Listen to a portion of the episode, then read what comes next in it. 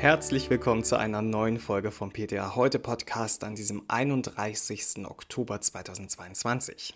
Für einige KollegInnen ist es heute ein ganz entspannter Tag, da am heutigen Reformationstag die ein oder andere Apotheke geschlossen bleibt. Morgen machen dann so ein paar andere Pause zu Allerheiligen. Ja, ich lebe in Berlin, da ist keiner von beiden Tagen ein Feiertag, aber dafür möchte ich gar kein Mitleid, denn ich freue mich, dass ihr wieder da seid und dass wir zusammen in die neue Woche starten können. Und im Gegensatz zu Martin Luther habe ich keine Thesen, sondern Themen. Und die sind wieder spannend diese Woche. Höchstmengen für BTM sollen gestrichen werden. Dann wenden wir uns der Frage zu, was bei der Einnahme von Methylphenidat zu beachten ist.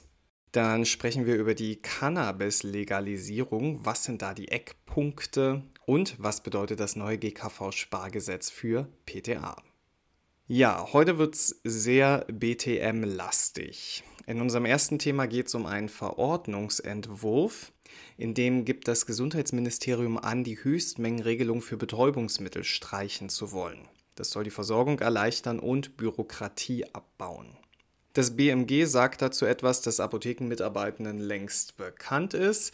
Die bisherige Bemessung der Höchstverschreibungsmengen erfolgte für ein Betäubungsmittel unabhängig von der jeweiligen Darreichungsform. Dies führte dazu, dass zum Beispiel die Höchstverschreibungsmenge für ein Fentanyl-Pflaster zutreffend, für ein Fentanyl-Injektionspräparat jedoch um ein Vielfaches zu hoch ist. In Einzelfällen, zum Beispiel bei Generika-Verschreibungen und bei der Verwendung unterschiedlicher Salze, da kann es bereits bei einer adäquaten Verschreibungsmenge zu einer Überschreitung der festgesetzten Höchstverschreibungsmenge kommen. Und die Folgen, die kennen die Apotheken ganz gut, Retaxierungen und Regressforderungen der Kostenträger.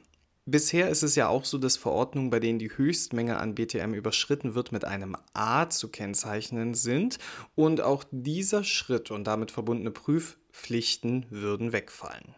Das ist aber noch nicht alles, was sich im Bereich Betäubungsmittel tut. Am 7. April 2023, da wird die SARS-CoV-2-Arzneimittelversorgungsverordnung auslaufen. Und was uns davon erhalten bleiben wird, das weiß noch keiner so genau. Bundesgesundheitsminister Professor Lauterbach möchte scheinbar die Pandemieregeln in der Substitutionstherapie opioidabhängiger erhalten. In der Politik sagt man dazu verstetigen. Die Erfahrung habe gezeigt, dass dieses Plus an Flexibilität in den Behandlungsabläufen den Therapieerfolg fördern könne, ohne die Sicherheit im Betäubungsmittelverkehr zu beeinträchtigen, erläutert das BMG dazu. Im Kern bedeutet das, Ärztinnen sollen ihren Patientinnen anstelle des Überlassens von Substitutionsmitteln zum unmittelbaren Verbrauch, der sogenannte Sichtbezug, diese auch weiterhin zur eigenverantwortlichen Einnahme für sieben Tage verschreiben dürfen. Vor der Coronavirus-Pandemie, da waren das zwei Tage bzw. ein Wochenende oder Feiertage gewesen. Und außerdem soll die Regelung entfallen, dass höchstens eine Verschreibung pro Kalenderwoche an die Patientinnen ausgehändigt werden darf. Die Änderung ermöglicht eine flexiblere und individuellere Therapie, zum Beispiel durch das nun mögliche Verschreiben für wenige Tage begründet das BMG. So viele Lockerungen. Kann das denn gut gehen? Ja, darauf hat das BMG eine Antwort. Die rechtlichen Rahmenbedingungen seien auch ohne diese Regelung der Höchstmengenverordnung ausreichend, um den Schutz der Gesundheit zu gewährleisten. Durch die Streichung werde vielmehr die notwendige Versorgung der Patientinnen und Patienten mit Betäubungsmitteln gestärkt und Bürokratieaufwand für Ärztinnen und Ärzte und Apothekerinnen und Apotheker verringert, so das BMG. Ja, jetzt sind die Verbände dran, die können zum Verordnungsentwurf Stellung nehmen. Nach möglichen Anpassungen ist dann der Bundesrat die nächste Station. Wenn dann die Länderkammer zugestimmt hat, dann wird die Verordnung verkündet und tritt am darauffolgenden Tag in Kraft. Wir bleiben noch ein wenig bei Betäubungsmitteln und sprechen mal über Methylphenidat und schauen dafür nach Großbritannien. Die britische Arzneimittelbehörde MHRA macht jetzt darauf aufmerksam, dass ein Wechsel zwischen Methylphenidatpräparaten vermieden werden sollte. Apotheker Lukas Gockel und Professor Gerd Benders erläutern dazu, dass es für die verschiedenen Darreichungsformen von Methylphenidat auf dem Markt Verschiedenes zu beachten gilt. Bei den Retardtabletten für Erwachsene, da sind es die verschiedenen biphasischen Freisetzungskinetiken. Hm, komisches Wort, braucht ihr ein Beispiel dafür? Haben die beiden für uns. Medikinet Adult sowie Ritalin Adult setzen ca. 50% der Dosis sofort frei 50% sofort Und was passiert mit der anderen Hälfte? Das wisst ihr wahrscheinlich. Zeitlich verzögert wird die dann freigesetzt. Bei der Retardform Concerta ist der Anteil der retardierten Wirkstoffmenge prozentual höher gewichtet und verringert damit die Anflutgeschwindigkeit. Gleiches gilt für Equasym, das aber für Erwachsene nicht zugelassen ist. Ja, da ist für PTA natürlich sofort klar, wenn man hier Präparate wechselt, dann wird das zu Buche schlagen. Und so sieht das die MHRA auch.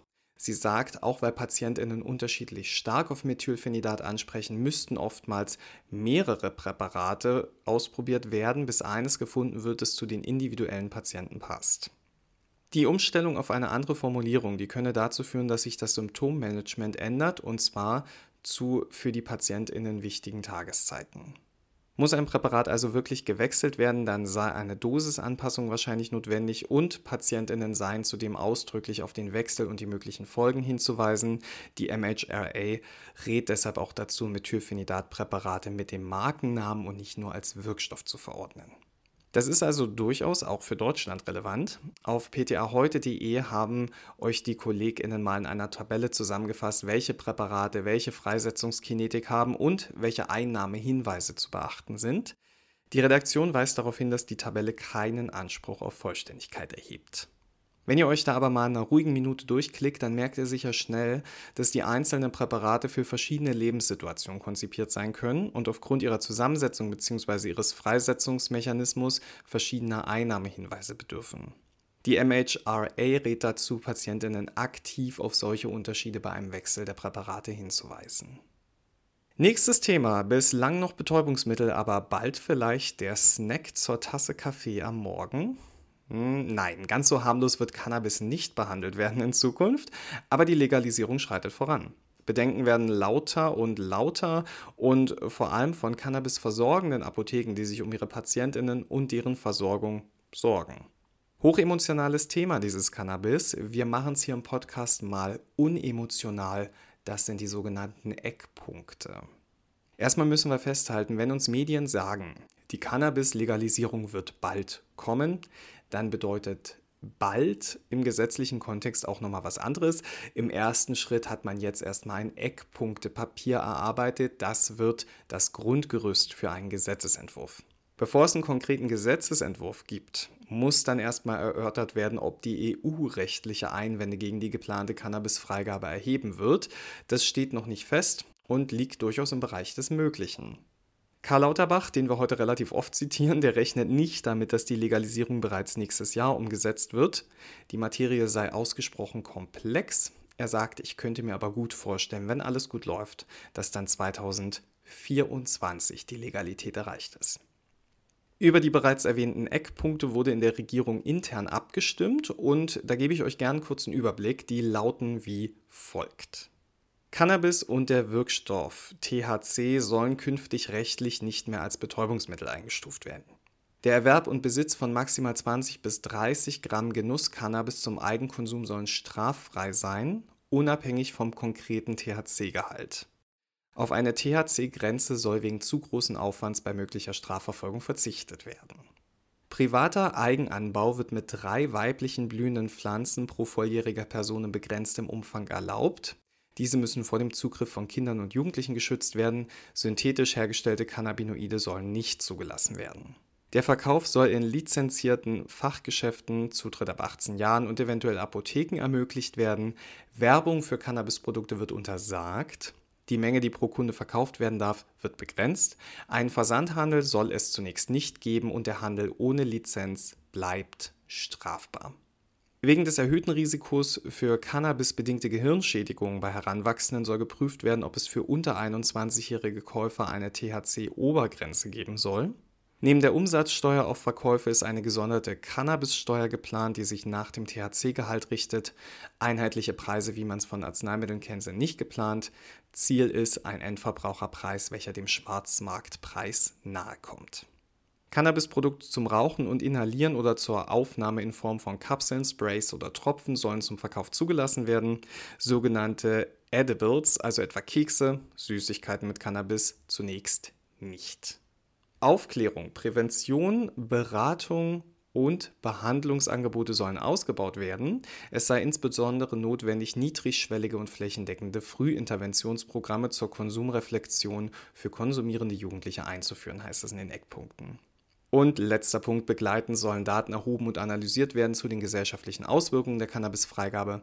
Nach vier Jahren sollen die Regelungen bewertet und gegebenenfalls angepasst werden, vor allem mit Blick auf den Gesundheits-, Kinder- und Jugendschutz sowie mit Blick auf die Straßenverkehrssicherheit. Wenn das eigentliche Gesetzgebungsverfahren aufgenommen wird und die EU darüber abgestimmt hat, dann können sich einige Eckpunkte aber noch ändern. Das ist jetzt nur mal so die grobe Orientierung. Die Vorbereitung eines konkreten Gesetzes werde keine Kleinigkeit, betont Lauterbach. Der geplante Vertriebsweg ist das, was für Apotheken wahrscheinlich am spannendsten sein könnte. Es sind verschiedene Auflagen vorgesehen. Abgabestellen müssen Auflagen in Bezug auf Sachkunde, Beratung und räumliche Lage, also zum Beispiel nicht in der Nähe von Schulen erfüllen. Die Idee ist, dass diese Fachgeschäfte und Apotheken gerade im ländlichen Raum den Schwarzmarkt zurückdrängen könnten. Aber auf die Apotheken legt man keinen allzu großen Fokus, denn so Lauterbach, wenn es ausreichend Angebote durch zertifizierte Geschäfte gibt, dann wird die Unterstützung durch die Apotheken nicht notwendig sein. Prüfen werde man ihre Einbeziehung erst, wenn weiterer Bedarf bestehe. Machen wir nochmal einen kurzen Ausflug durch Europa, was Cannabis angeht. In den oft angeführten Niederlanden, da können Erwachsene ab 18 Jahren maximal 5 Gramm Cannabis am Tag kaufen und auch Joints rauchen. Der Anbau und Großhandel von Cannabis außer zu medizinischen Zwecken und fünf Pflanzen für den privaten Konsum ist jedoch verboten. Italien hat Cannabis noch nicht legalisiert. Die neue rechte Regierung hat sich ebenfalls klar dagegen positioniert. In Spanien ist eine Legalisierung und Regulierung von Cannabis für medizinische Zwecke in Arbeit. Der private freizeitliche Konsum soll jedoch nicht legalisiert werden. Und unsere Nachbarinnen aus Österreich halten laut ihrer Regierung eine Cannabis-Legalisierung für den völlig falschen Weg. Also unsere europäischen Nachbarinnen, die gehen da ganz unterschiedlich mit um. Spannend also, wie sich das in Deutschland entwickeln wird. Und im letzten Thema von heute bleiben wir bei Gesetzen weil Gesetze sind sehr, sehr spannend. In den letzten zwei Wochen haben wir es oft erwähnt. Wir haben dagegen gestreikt. Wir haben in den sozialen Medien darauf aufmerksam gemacht. Wir haben mit PatientInnen darüber gesprochen. Na klar, das GKV-Finanzstabilisierungsgesetz. Ja, es ist durch. Es wird kommen. Es hat im Bundestag passiert und muss jetzt noch die Abstimmung im Bundesrat schaffen. Der hatte sich zwar im Zuge des Gesetzgebungsverfahrens kritisch geäußert und unter anderem gefordert, auf die Erhöhung des Kassenabschlags zu verzichten. Aber die Zustimmung der Länder ist nicht notwendig. Es handelt sich nur um ein sogenanntes Einspruchsgesetz. Und dieses Einspruchsverfahren, das wird nur sehr selten praktiziert. Abda-Präsidentin Gabriele Regina Overwiening sprach von einem schwarzen Tag für die Apotheken in Deutschland, denn das Spargesetz enthält unter anderem eine Erhöhung des Kassenabschlags von 1,77 auf 2 Euro für die kommenden zwei Jahre. Apotheken erhalten ja für jede abgegebene Packung eines verschreibungspflichtigen Arzneimittels eine prozentuale Vergütung von 3% auf den Apothekeneinkaufspreis sowie einen sogenannten Fixzuschlag von 8,51 Euro pro Packung, jeweils zuzüglich Umsatzsteuer. An die gesetzlichen Krankenkassen müssen die Apotheken pro Packung einen Apothekenabschlag oder manchmal wird er auch Kassenabschlag genannt, in Höhe von 1,77 Euro pro Packung zuzüglich Umsatzsteuer abführen. Die Ampelkoalition hat nun beschlossen, diesen Kassenabschlag für die Dauer von zwei Jahren auf 2 Euro anzuheben. Das bedeutet 120 Millionen Euro Zusatzbelastung pro Jahr allein durch den erhöhten Abschlag. Dazu kommen dann noch für die Apotheken gestiegene Tarifgehälter, hohe Energiekosten und natürlich die Inflation. Seitens der Abda geht man davon aus, dass im kommenden Jahr weitere Apotheken schließen müssen. Ja, das sind düstere Aussichten. Und eigentlich möchte ich ja nie einen Podcast so beenden. Aber irgendwie bleibt mir da heute nichts anderes übrig. Kleiner Reminder an das BMG. Ich würde sagen, hier wurde die Stellschraube wahrscheinlich falsch gedreht. Ich zitiere die Abda-Präsidentin. Die Apotheken sind keine Kostentreiber. Unser Anteil an den jährlichen GKV-Ausgaben liegt bei 1,9 Prozent. Seit 2005 ist die Tendenz sinkend. Das sind Fakten, die neben der Politik auch der GKV-Spitzenverband endlich anerkennen muss. Ich erkenne es an und sage euch heute mal allen vielen Dank für eure Arbeit in den Apotheken. Vielen Dank für die Versorgung während der Pandemie, für die Aufklärung zu Covid, zu Impfungen, für die Maskenabgabe, die Impfzertifikate, die Herstellung von Ibuprofen und Paracetamolsäften und dafür, dass ihr bei jedem Einkauf beratet und auf Wechselwirkung achtet. Wenn ihr diese Woche frei habt, dann genießt es und allen, egal ob mit Feiertag oder ohne, wünsche ich eine ganz wundervolle Woche. Nächste Woche sind wir zurück und ich gebe mir Mühe, diesmal nur positive Nachrichten für euch zu haben. Klingt gut, oder? Ich werde auf jeden Fall da sein. Bis dahin und danke für eure Arbeit.